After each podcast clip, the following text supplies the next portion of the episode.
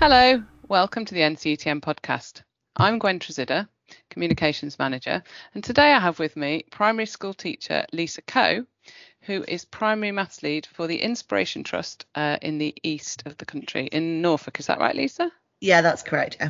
Right. Hello, Lisa. Hi. So, the reason I've invited Lisa to come and talk to us on the podcast is because I know she's a mad keen reader and reviewer of education literature, edu books, as she calls them.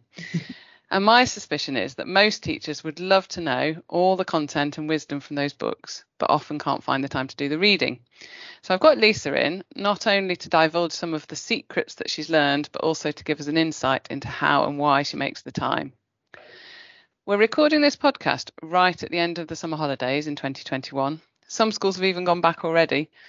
so I'm going to start, Lisa, by asking you about your summer reading. What have you read over the summer? well, actually, um, I have had a complete break, um, so it's not, not not the best start to talk about educational books. Um, I think it was really. Have you read any novels? Um, oh yeah, I've read um, I've read uh, A Little Life, um, which was uh, which was incredible. It was um, it's uh, relentlessly sad but amazing. I mean, it's one of those books where you feel that yeah, you you sort of it's very difficult to read, but it's also incredible. And I've read some Terry Pratchett and and you know, so I do read a lot generally. But I just right. felt that with the year that we've had, so um you mentioned my my job, I, this this was the first year, the first academic year that I've been in the job. Um right. and obviously with that and the pandemic, I just felt that I needed a full and complete break really yeah, from uh, from the world of education. Um, so I read a lot of fiction and I, you know, sort of generally avoided too much maths. I read some blogs, but nothing nothing too heavy. I think. Yeah. So now we know what you read for relaxation. Um, let, can we get a bit of background on your work? So, do you want to give us an idea of what your working week is likely to look like this term yeah, absolutely. So um, this is, as I said, this is the start of my second year of um, the role working across five primary schools. So my typical working week, um, the end of the week, so the last three days, um, I work in one specific school. So I'm supporting primarily in year six um, but very much um, working across the school there to support them. Um, they're a small school, one form entry. They've made incredible progress in the last academic year, so we want to keep that moving and um, keep their wonderful momentum going. Um, so I teach, I support, I you know do the maths lead role in that school. Um, and then at the start of the week, Mondays and Tuesdays are dedicated to two things. Um, one is to go to see the other four schools that I've worked with um, the last year and now this year um, to make sure that their maths leads are happy and that everything's uh, ticking along nicely there and to offer any support that they might need. Um, and then the other day is uh, very much related to curriculum writing. So one day a week I will be spending beavering away at uh, refining the curriculum.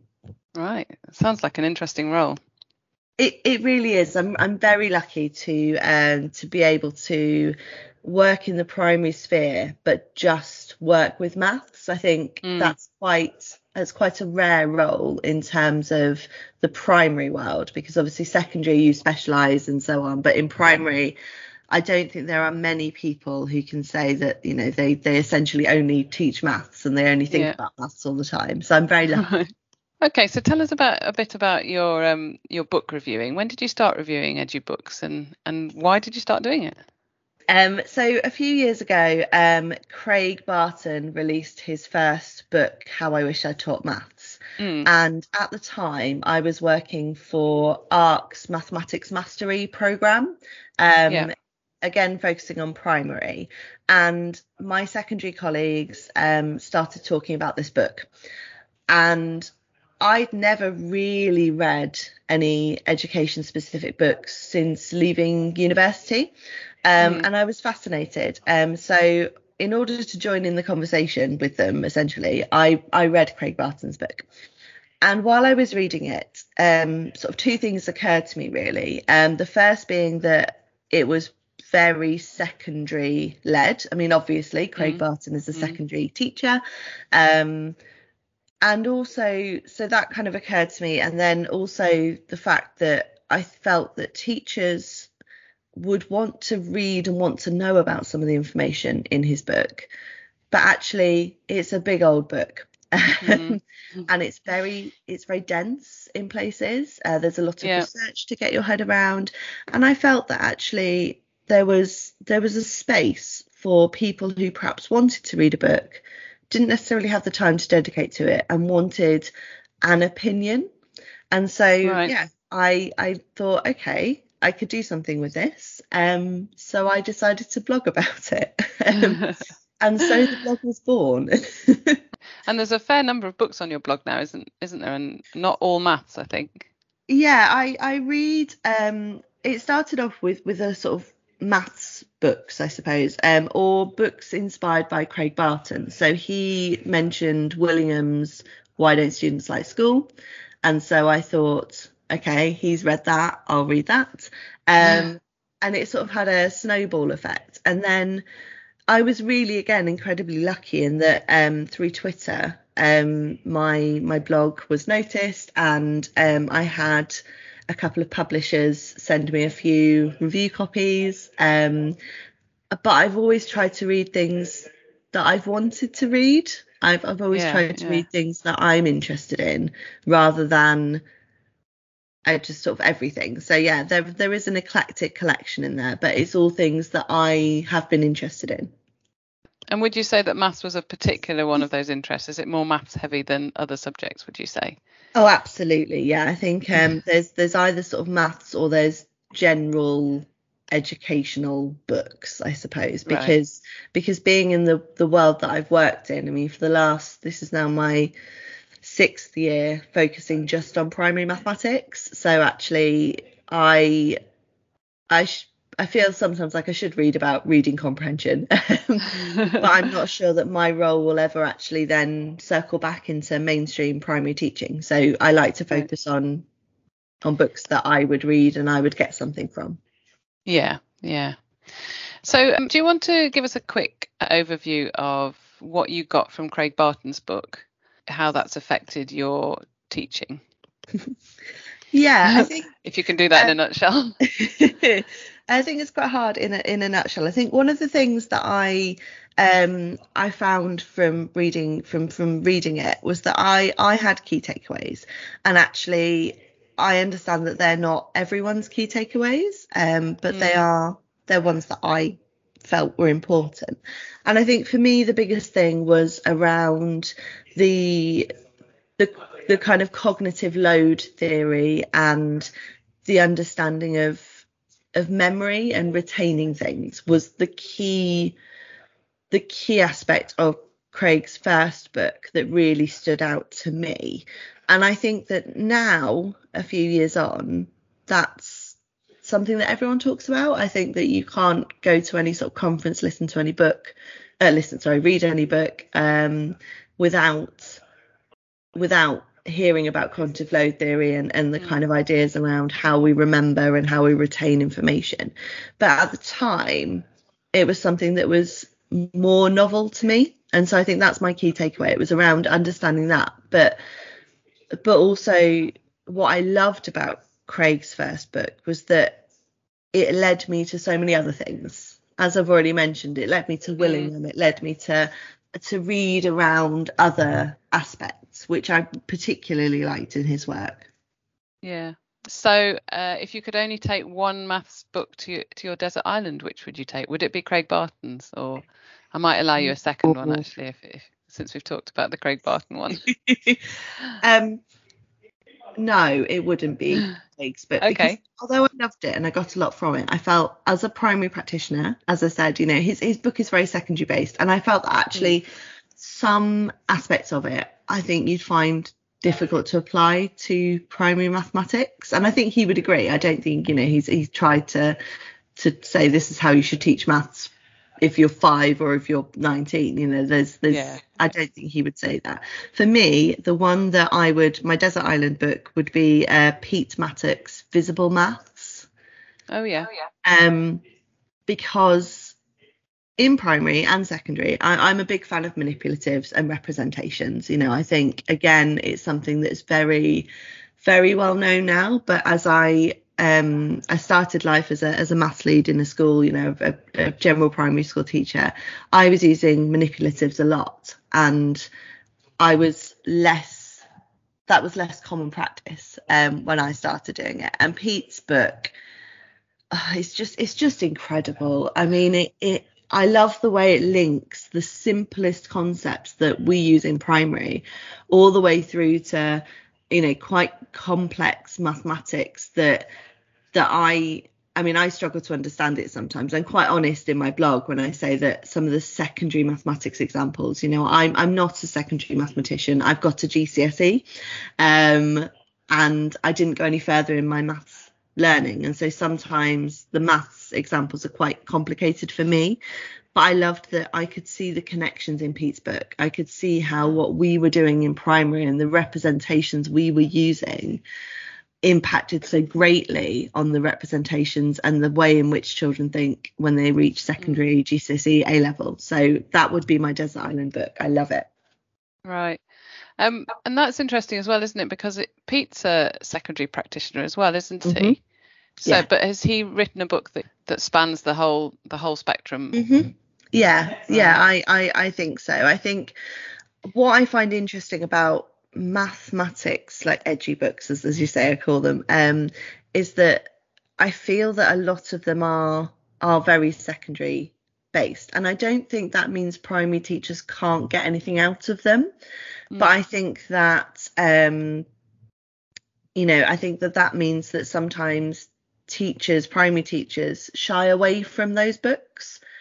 And so that's almost why I write the blog to allow primary practitioners to be able to access things. Um, so a really good example of that is um, Chris McGrane's book, whose name I've forgotten. I think it's called Mathematical Tasks. In fact, I think I'm sure it is. Um, you know, that is very the tasks in the book are very secondary heavy, and there are there's some very complicated maths in there. But it says a huge amount about the importance of a range of tasks, the need for exemplification. It's a fascinating read, but I think some primary teachers who aren't necessarily lucky enough to have the sort of specialist thinking that I've done around maths will find it really tricky and mm. so will be less inclined to read a book like that, um, which is a shame, I think. Right. So you're suggesting that they might be able to get some of the learning from that book by looking at the blog. Yeah, that was kind of why I've never professed to be some sort of, you know, um, font of all knowledge or or that that my key takeaways are something that everyone would get. Um, mm. You know, I, I I recognise that what I think is really important isn't necessarily you know anything else but i know that people have, have spoken to me and say they've read they've read my blog and they've been able to talk about the book or they've read my blog and have then bought the book uh, which is very mm. flattering um you know and i feel that that's it's allowed primary school teachers to feel a bit more confident in in knowing that yes they might find some things challenging but actually they can do this and they can read it and they can take something away from it. Mm, mm. Thank you. Um, and tell tell me how you find the time. and these books are they they take some time and energy, don't they? Um, they do. Um, so I mean, I'll be honest. Um, this this last academic year, it has been really challenging. Um, I've only managed to read a few, um, but I think uh, before that, so the blog started, as I said, when I worked for Mathematics Mastery, and I um, I had a three-hour each way commute to the office um, uh. on a train, so that helped. Um, I think finding the time is is really challenging, and I think that teachers are time poor, and um, you know even the best options for well-being and work-life balance is really challenging and actually i'm really accepting of the fact that teachers will come home of an, eve- of an evening and not want to immerse themselves in more education um mm. sort of books and and i don't think there's anything wrong with that i don't think you know i think sometimes teachers are criticised for not wanting to take up CPD opportunities. Um, but I think with books, if you can dedicate 15 minutes three times a week, you will get through the book. And I don't think it's about, you know, I don't think it's about this speed reading. Um, I don't think it's about reading a book in two days and instantly implementing things. Um, I think it's about making the time when you can and really thinking carefully about what what it's going to give you the next day. Mm. Um, so I'm a big fan of any book that I can apply things. You know, I'm I'm a big fan of a book where I can go, yes, I am going to pick that up and do that next week, next month, whatever. Yeah. Um, and I think that if you can find books like that that allow you to think about your practice and tweak your practice, then I think you want to read more. And certainly I found that. I found that if I've read a good book, I then want to read another one to to help right. develop myself a bit more. Yeah, yeah. And I'm interested actually. Are you are you someone that starts at page one and reads through to the end in order, or do you dip in and out and look for the chapters that particularly interest you? That's a really good question. Um, both, mostly cover to cover. so, right. um, but that's partly, I think, because if I know I'm going to review a book, and I don't think there are any education books that I've read and I haven't reviewed. Um, mm if I if I know I'm going to review a book, then I tend to read cover to cover because I feel that um, if anyone were to read it, they'd want to know about everything. Um, yeah. However, there are some books where I just feel like it's important to not read in that way. So Jo Morgan's book on mathematical methods, I dipped in and out of because there were some topics uh, like surds I'm still not sure what a surd is. And so I left. I did look at them. I didn't ignore them completely, but I'm glad that in that case I I dipped in and out because I could see how they connected to some of the other methods that had been suggested for maths that I could grasp and I could understand. So yeah, so it's, it's yeah. a bit of both, but mostly I'm a cover to cover to go, cover to cover girl, and I highlight, right. which you know oh, okay. is currently yeah. terrible. and is is that how you read novels as well? Yes. Does that reflect how you read novels? Yeah, yeah. Yeah. Okay, I'm very much a cover to cover reader, and but my mum likes to dip to the end of the novel and find out what happens because she can't bear the suspense, and that all feels wrong to me. Oh my goodness, no, I don't think. No, no, no. Sometimes educational books are are not meant to be read cover to cover. They are meant to yeah. be dip in and out. But for me, mm. I don't. I like I like reading about education, whether it's whether it's something that's directly going to apply to me or not. And so I think I I will always be most of the time a cover to cover reader. Right. Yeah. And um, how would you say it fits in with other CPD that you might do or deliver or would you say it complements that well? Absolutely. I think um, so.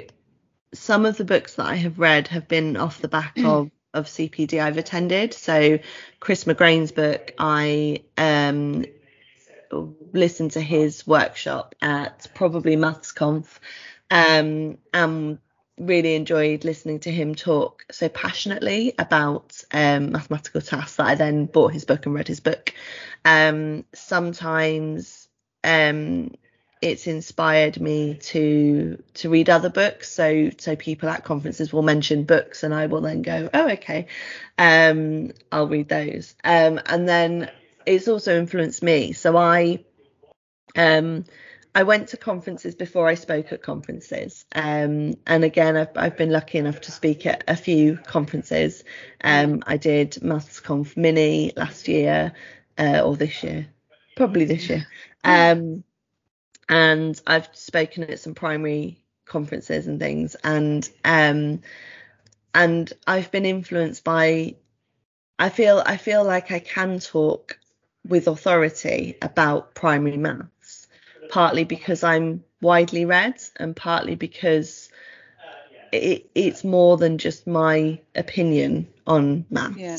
I feel like because I've read X, Y, and Z, I can then talk about uh, the things that I that I want to talk about. So I've talked about um, the importance of representations or fractions based on not completely based on, but influenced by Pete Mattock's work or uh, the importance of language. I'm obsessed with mathematical language, um, Mm. and a lot of that comes from various things that I've read. So it's I think it's yeah I think it's a nice sort of almost symbiotic relationship. Listening to people and then reading their books is really quite nice. Right, nice. Okay, so um, finally, Lisa, can you recommend a book for an NQT or a new trainee? Um, so there'll be there'll probably be quite a few out there right now, list, and hopefully listening to our podcast. Actually, you could probably have two books if you wanted a different one if they were primary or secondary training. What would you recommend? That's the first first maths book. I have two for primary if that's okay. Yeah, okay, go for it. So I think in terms of uh, an ECT, so you know, especially someone new to educational books, in the sense of reading them for pleasure rather than, well, I say pleasure, pleasure and learning, rather than just Mm. because they're reading them um, for their course. Um, I think most um, ECTs, whichever path they've come through, will have- be aware of people like Haylock and their and and the kind of writing he does on primary mathematics. And so I think a really nice follow on from that is is Peter Mattock's book, The Visible Maths that I've mentioned earlier Yeah.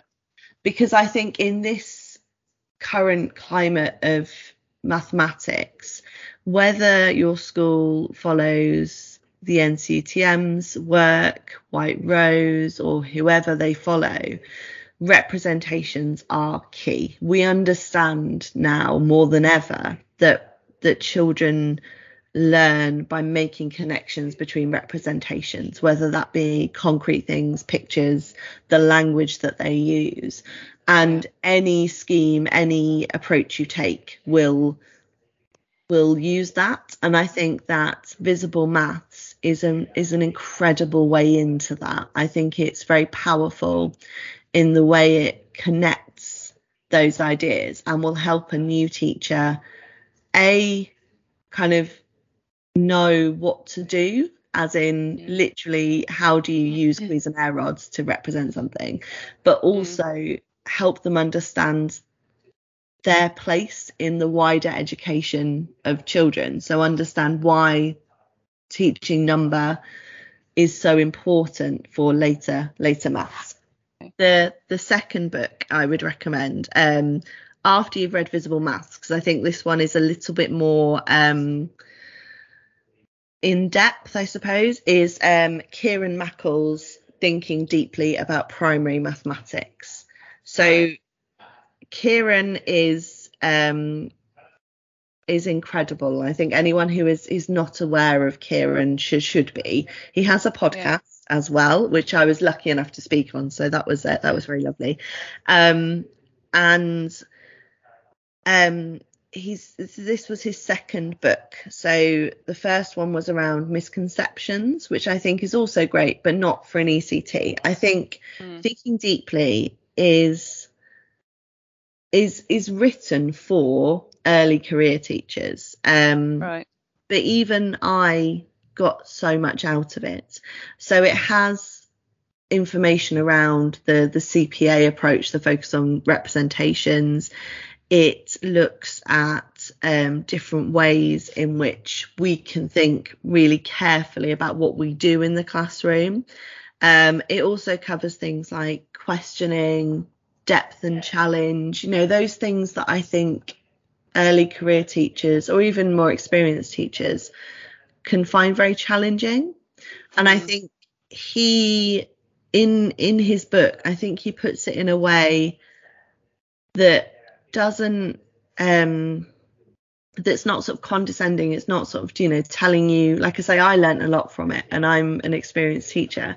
But at the same time it just it kind of takes you through it in a way that's logical and makes sense. And i think it is it is harder to read because it is just more complicated and and he and it's quite it's quite dense in places. Mm-hmm. but that is a dip in and out of book. You know that is very much a book where you could just read the chapter on depth if if you know if as an nqt you're told as we often are you need more challenge in your lessons. You can go to this book and pick it up and you can you can get something from it that you can do in your classroom the next day and that's my that's right. any that would be my recommendation for any educational book if you can yeah. read it and do something with it then it's worth your time in my opinion so yeah those would be my two for an early career teacher great thank you and have you got what's the next book on your shelf have you got one lined up I have no. I have a huge number of books. um, unfortunately, I would. I always um have